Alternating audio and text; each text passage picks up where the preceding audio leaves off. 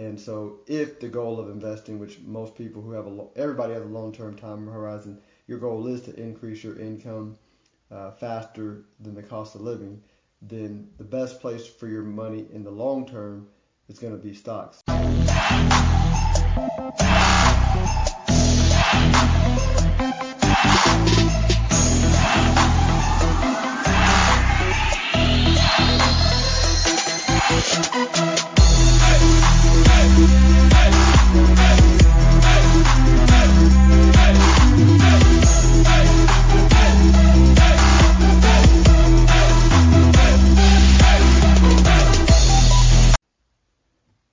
Probably get asked this question a couple of times a week, right? And it really depends on what you consider safe. A lot of people have a misperception of safety. There's nothing out there that you can invest your money in that's ultimately safe because there's lots of different risks, right? There's risks in bonds, there are risks in stocks.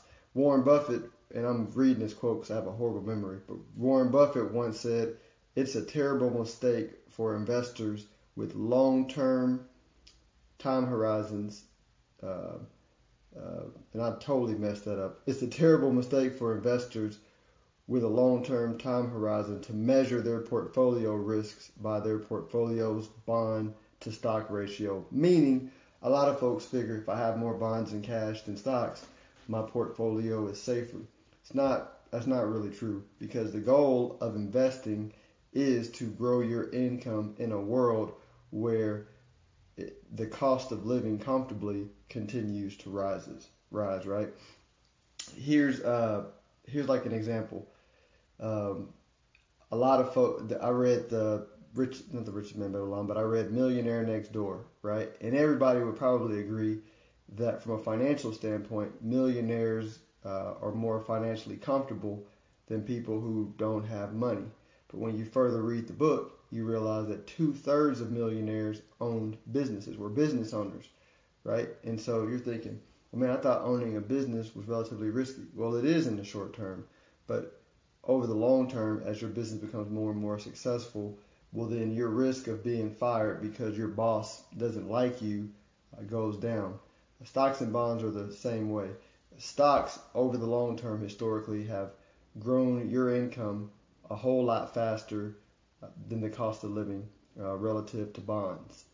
And so, if the goal of investing, which most people who have a everybody has a long-term time horizon, your goal is to increase your income uh, faster than the cost of living, then the best place for your money in the long term is going to be stocks, meaning, i.e., and that's assuming you diversify. But if you diversify your portfolio, which is another way to protect your money, but if you diversify your money over the long term, then stocks are going to be the safest for the long term.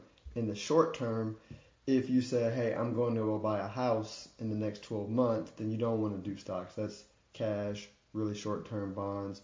And so safety is relative to your time horizon, and you need to match your goals with your time horizon and allocate money accordingly. And so that question or that answer, a lot of folks don't love to hear. They're like, well, Philip, so you're telling me there's no investment for the long term that I can invest in without dealing with the ups and downs of the stock market? No, because if there was one, uh, I would put all my money in and wouldn't tell anybody until I'm super duper rich and then I'd write a book and sell it to everybody. But that doesn't exist, so the book is not coming out. You just have to match your goals with your time horizon, and that's how you do it. Uh, also, for y'all who who haven't gone to my new website for my company, Stonehill Wealth Management, you can Google it or look up StonehillWM.com. I have on there a calculator to help you figure out what your number one retirement roadblock is. Because I found in 12 years of doing this that if most people have one primary roadblock that's a, that's stopping them from being on track with their plan, if you can just eliminate it, uh, it'll help you get on track. And so it's, it's, a very short quiz, takes less than two minutes to do. It tells you what your number one financial roadblock is and what you need to do to remove it. Check it out. You can also go to the Facebook page, uh, my Stonehill Wealth Management Facebook page. It's on the Learn More button. But uh, check it out.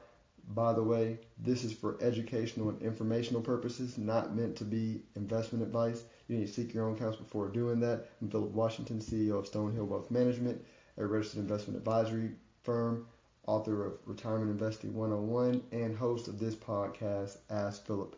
Send me your questions. I'll keep answering them, and y'all enjoy your day.